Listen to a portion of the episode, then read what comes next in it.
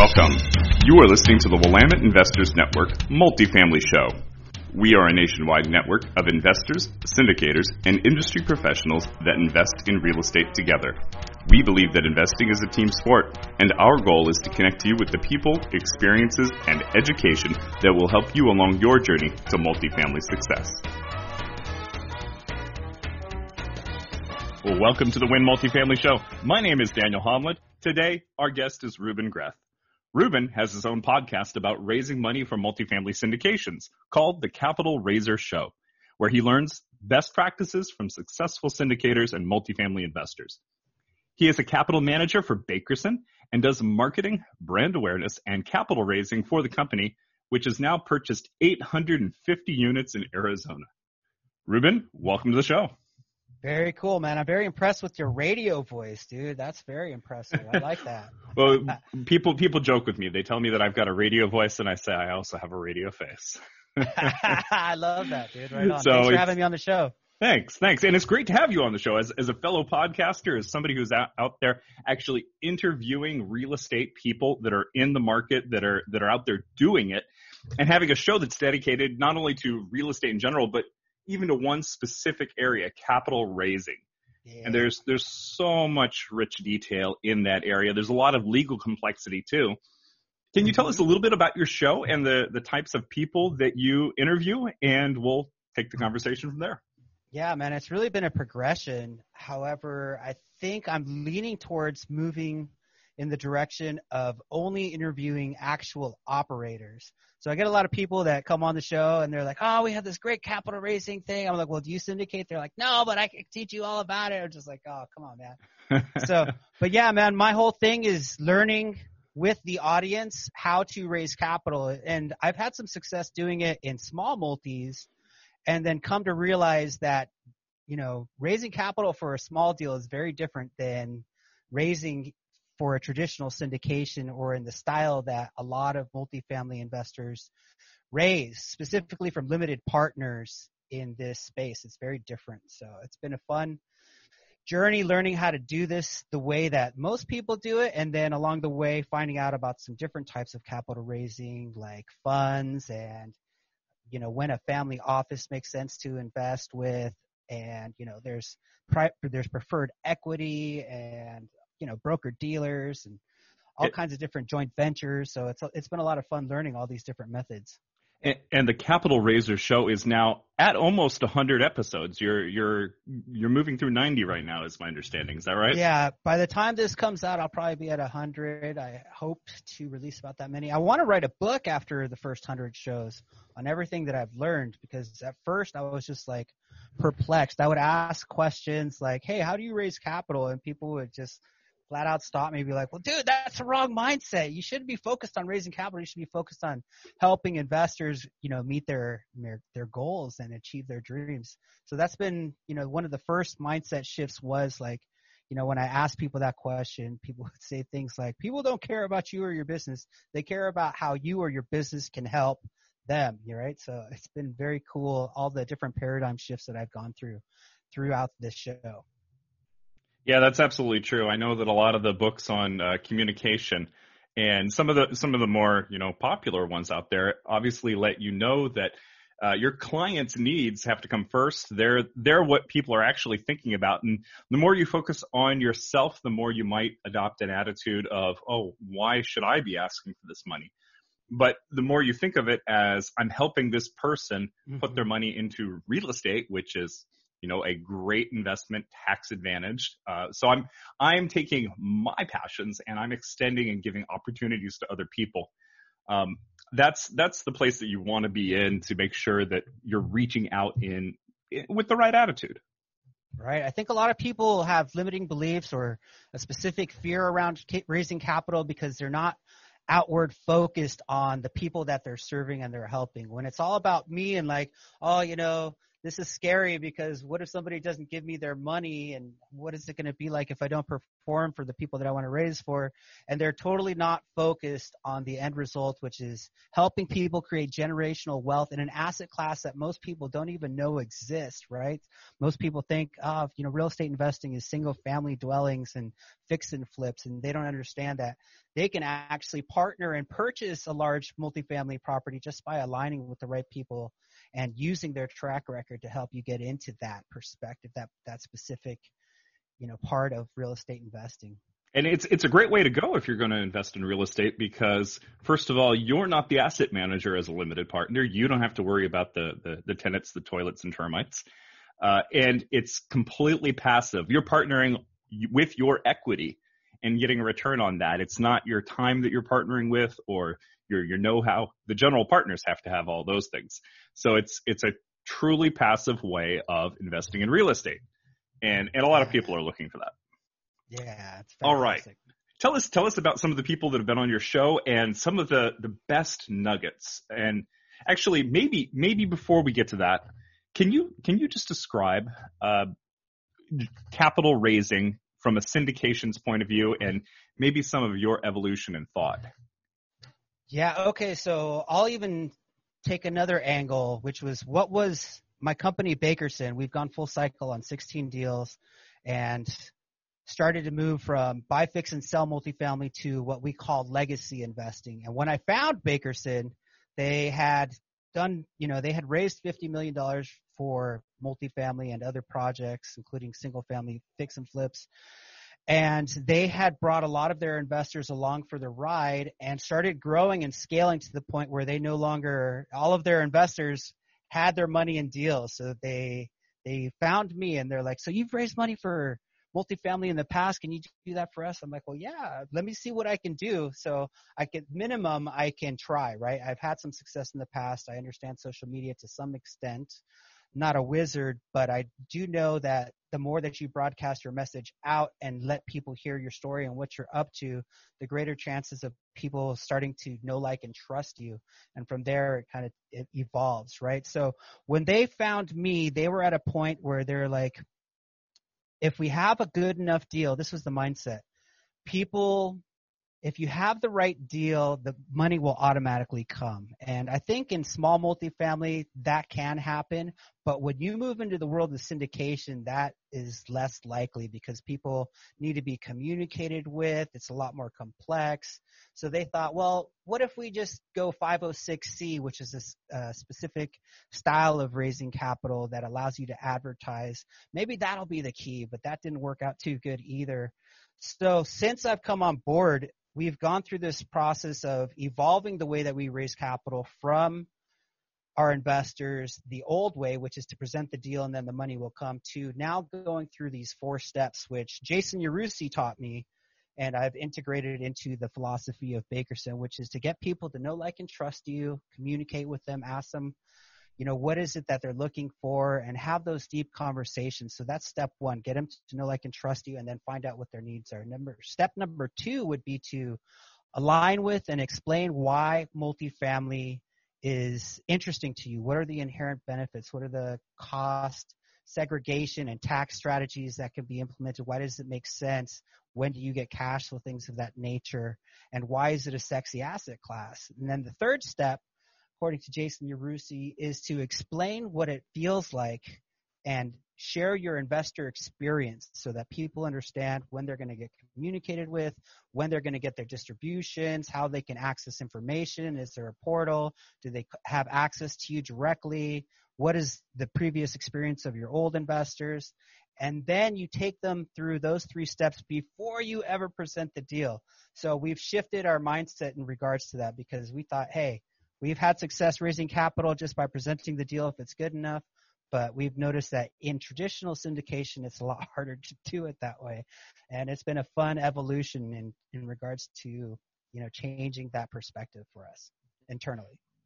So from your perspective in raising capital, what are some of the main ways, or maybe most effective ways, of reaching out to investors and bringing them through that trust and relationship building process? Well, pick up the phone and talk to people, right? So that's A lot of people have a big stack of business cards and they don't have them in a CRM. They never get reached out to. I think we've even had some, experience and challenges with that. But the more that we reach out to them, the more that we stay front and center with them, the more that we do social media, the more that we are standing up in a place, in a time, I should say, where COVID scares people. They don't want to talk. They want to disappear. And to stay in front and come from a place of be the rock in times of uncertainty and show that to your investors and explain your track record and things of that nature and keep them warm between deals is really a powerful part of capital raising, is staying in front of your investors. And from my perspective, one of the ways that I raise capital is a little different than your typical limited partner style of capital raise. I like to go after partners and connect with people that have databases of investors, or what some people refer to as co-GPs or co-sponsors or joint venture partners, or in some cases, maybe in the future, it'll be a fund that partners with us alongside in our deals. I'm really focused on that specific type of avatar, the partner avatar, versus the limited partner capital, which is a great avatar too. And I think we actually hired a group called Good Egg Investments and their program, the Real Estate Accelerator. Annie Dickerson, I think you've had her on your show too. She's great, and she's been teaching us all the technical aspects of capital raising. The implementation of a very defined avatar, and then how to keep people warm, and then use those automations and the brand awareness and the website design and how to make it emotional versus just a bunch of hypotheticals and graphs and buildings, and really connecting and making it so that people can see that there's more to it than just all of the aspects, the technical aspects. There's an emotional need that people are seeking to fulfill when they invest in real estate. They don't just buy it because it's a building and there's cash flow. They're really looking for financial freedom or time freedom or the ability to spend time with the grandchildren and get that passive income and that cash flow, right? So that's been a lot of fun too. Yeah, Annie Dickerson, I think, is very good. I would highly recommend her. I'm actually not a client of hers, but I have seen some of her work and I've seen some of the talks that she has done, and it seems like a very worthwhile thing. So, and her website is very good at connecting with you. Right. I like the videos that she does. Yeah, she's very wholesome. Yeah. All right. So there's the private individual that you can raise money from. There are partners that you can partner with, and they can bring their investor database. There's also private equity. Has your show focused at all on private equity and that strategy for raising capital? We've focused on a variety of educational topics, and we are specifically seeking to scale into the capacity where we can attract private equity. I'm not sure if we're quite there yet. Our typical capital raise has been in the $2 million range, or maybe even less than that. And those private equity shops, those private equity firms or quasi-institutional investors, those single check writers, they want to drop like $5 million into your deal. We're not quite that big yet. And not to mention, there's risks associated with that, specifically if you're not careful, where they want to cut out your fees. They want to also have a greater amount of control on the deal, and then they can leave you hanging at closing. If you're expecting somebody to come in with a $5 million check and then they find a better deal in the middle of the raise or in the middle of closing, they can say, the earnest money deposit, I make up more than that on the next deal, so I'll just go with them. So you have to figure out ways to make sure that they don't leave you hanging by having them have some money on the line or some other things. And I've heard some horror stories from some of the people that I've had on the show about people charging them $25,000, and then they think they're accessing the money, and then that money is not really, there's the gatekeeper, and then they get ripped off, and there's all kinds of things. It's been very interesting to hear. But from a scalability perspective, when you can create that relationship and have somebody write you a single check, that allows you to scale in some cases if you can build that relationship. And all of a sudden, instead of working so hard to build a database of small investors, now you can just go out and focus on acquiring deals and locking deals up. So that's a very beautiful aspect of it. Yeah, it's an interesting strategy in that it's not a diverse strategy. Like if you're partnering with individual investors, people who may have W-2 jobs, you know, it'll take, and you're raising $2 million with, you know, minimum buy-in of $50,000, you know, it's going to take, you know, a couple dozen of those investors in order to hit your target. And it's certainly easier just to pick up the phone and make one phone call, but it's also riskier, as you mentioned here. Yeah. What are some of the other strategies that maybe strategies that are not commonly thought about, but are, you know, advantageous in the real estate world? So I think what is coming on really strong right now is this preferred equity model, which is kind of like a hybrid between, you know, regular equity from limited partners, and it's not quite financing either. It's like somewhere in between. And they have the ability to get paid first before the regular equity partners, but they don't have the same returns or risk that the other partners have. So they make a little bit less, but it's a little bit more secure. So people like that. If you're raising for a deal and you need to, say, raise $2 million, a preferred equity can take, you know, the second part of the capital stack after lending and then offer that return to their investors with a little more security because they're, you know, on title as second or the next position lien holder or whatnot, but they're not really a lien holder. They're still in the equity kind of area, but they do get paid before the regular equity. And so that's a great way to raise capital too, is use that model. And there's some people that are having some success with that. How do people divide it up? Do they do it 50-50, you know, preferred equity and regular equity, or what do you see most commonly done? So I haven't had enough experience to see. I know that some of the people are just using the preferred equity model, and then those people also have databases of investors. And if they feel confident enough to invest in your deal, then they go ahead and partner with you and raise the capital, the rest of it. So they have kind of two hands in it, right, at the preferred equity part and the regular equity part. And then if you can find somebody that does that, I know one person specifically, so reach out to me if you're trying to find out who that is. But that is a great model because if they like it enough to do the preferred equity and they already have a database, they go ahead and fill it up, and then their investors get a deal, and their investors can choose, you know, do they want to be a more risk, you know, in a riskier situation that has a greater return, or a more secure that has a little bit less, you know, downside or whatnot. Okay. Now, some of the guests that you've had on your show, I think many of them are known in the real estate world. Yeah. They're certainly in LinkedIn, which is, I think, where we met. Can you call out some interesting strategies that some of them have suggested? Something that, you know, maybe at the time gave you an aha moment. Oh, that's interesting. We should do that. See if I can recall. I mean, the first one that comes to mind is this dude that used to do investor parties to raise capital, right? So like he would actually be in the property doing construction and have a party, you know, with pizza and beer, and they would fix it up and then kind of get the feeling of the property, see it, touch it. And that makes it so much more real. And then people would start asking questions like, oh, how are you doing on this? What kind of returns are your investors getting? And then that opens so many doors for conversation, and some of those investors come through. So that was an interesting strategy.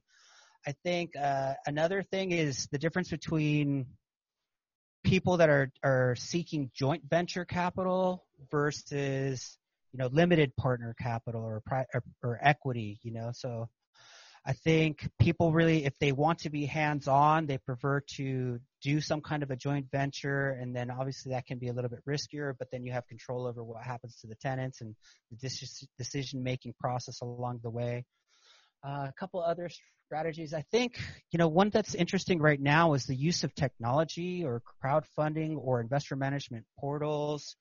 You know, so a lot of old school syndicators have done it the way that they've done it for many years, and now they're starting to fall behind because these new syndicators or more advanced syndicators are using investor portals where people can log in and see exactly what's going on with the deal, how much money is left to be raised, and get all these details whenever they want. They don't need an update. They can go and check the update themselves. So the use of technology is very cool. And then obviously, people that are using automations and communication are a lot more successful than people that only reach out to you when they have a deal.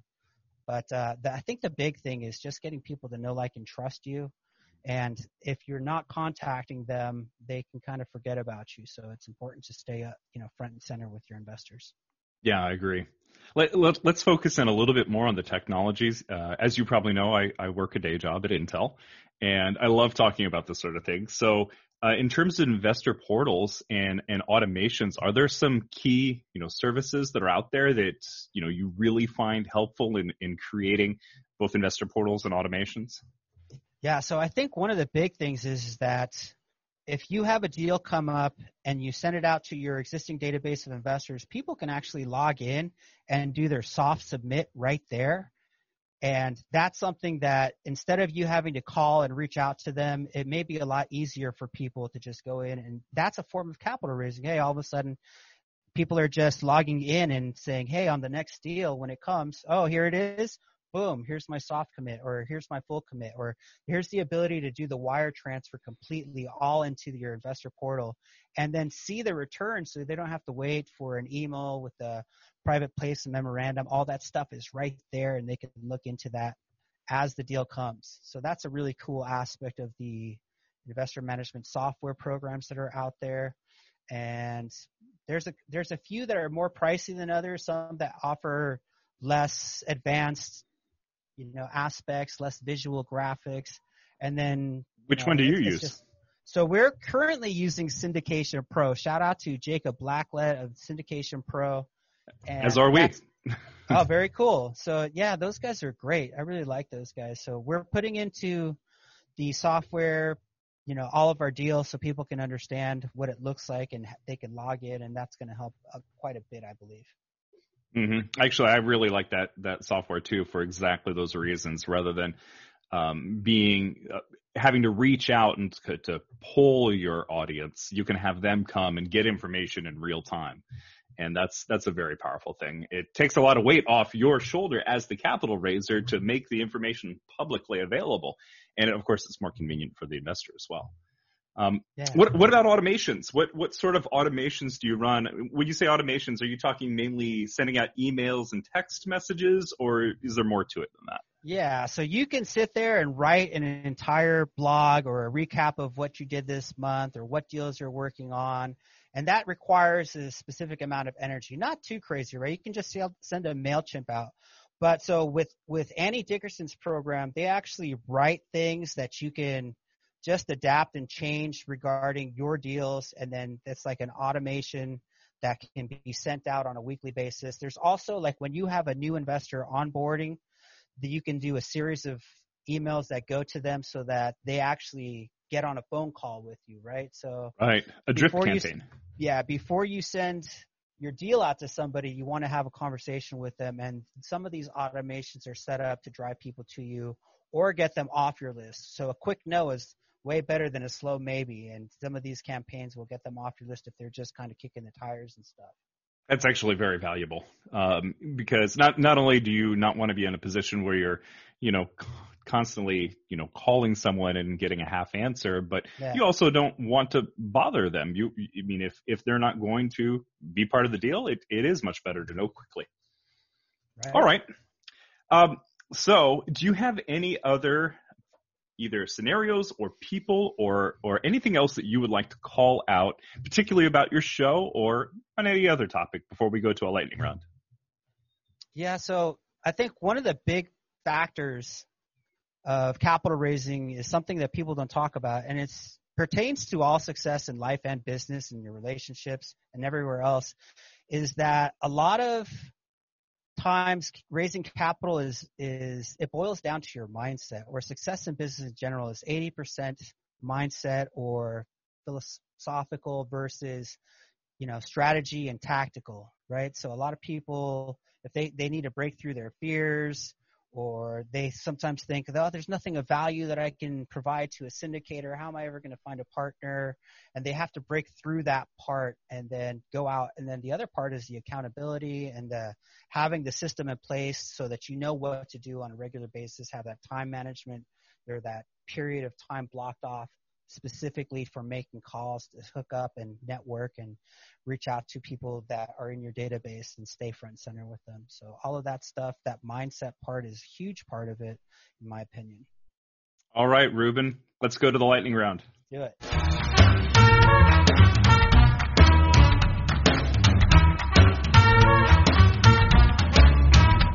What is the best part about being a real estate investor? So the cash flow, I think, that the ability to harness a vehicle that can get you closer to your dreams and that passive income and that time freedom and the vacationing around the world. So I think that for me is the biggest part of real estate investing. It's ability to allow the average Joe American six pack to go out and create wealth.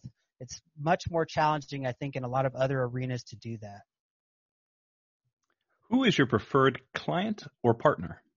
So my preferred investor avatar is the co-GP, the person that wants to bring equity into our deal and have some management and say in the operations, bring some type of either market analysis or underwriting or technology or something to the table in an ongoing duty and bring all of their capital along with us and help us find the right deal that aligns with their investor avatar as well. What's a mistake that you have made or somebody else has made, and what did you learn from it? Yeah, so one time, we'll go back into 2010. I trusted somebody because they had a nice little track record of flipping single-family dwellings, and I met an investor that wanted to invest, so I put the two pieces together and then was going to be participating in a joint venture. And just because somebody has never lost money on a deal doesn't mean that they're never going to lose money on a deal. And that was a rude awakening for me that just because we found a deal and it made sense and fit the criteria that I would automatically be golden. And what happened is we basically took down a single family dwelling and then it got vandalized and in the rehab process, and we lost about $30,000 or $40,000 on that. And there was a lot of there wasn't a lot, but our investor partner and his partner were very angry because we didn't get the right type of insurance on that, which is another mistake that we learned from in the single family arena. Like if you have a vacant property, not all kinds of insurance will cover it. It's specific more commonly you can find insurance programs for tenant occupied properties. And when it's vacant, that insurance no longer is valid, as we found out the hard way. What's a book, a website, a resource that will help us in our investor journey? Wow. So I think a question is spirituality or is being spiritual have anything to do with business? And for me, the answer is yes. So I would recommend spiritual type books. And for some people, they may even consider a book like Think and Grow Rich a spiritual book because it talks about the ether and manifesting to some extent and use of auto subconscious and things of that nature. So I like those types of books where it's not just, tactical, but it's a mindset kind of book that helps you. So I would say Think and Grow Rich. I really like The Power of Intention by Wayne Dyer. And another one is called The Science of Getting Rich by Wallace D. Wattles. Excellent. And lastly, how can the Win Multifamily listeners get in touch with you? Yeah, that's easy. You can find me on LinkedIn. That's my favorite platform. You can find us or even subscribe to our investor club at Bakerson.com or reach out to me on LinkedIn as well. My handle is @CapitalRaiser. Ruben, thank you for being on the show and adding a ton of value to the listeners here. Go check out The Capital Raiser Show. I'm assuming you can type it into iTunes, Spotify, or any of those podcasting avenues. Go watch his show and learn how to raise capital too. Thank you for being here, and I hope you have a winning day. It's been a blast. Yeah, you too, brother. Thank you. Hello, Win Multifamily listeners. As you know, this podcast is all about learning to work in teams so that you can buy cash-flowing multifamily properties. If you'd like to learn more about that, please click subscribe. If you're interested in the type of investments that we do at Alon Capital, please go to aloncapital.com/investors. That's Alon, AALON, capital.com. We'd like to set up a one-on-one phone call with you to talk about your real estate investment goals.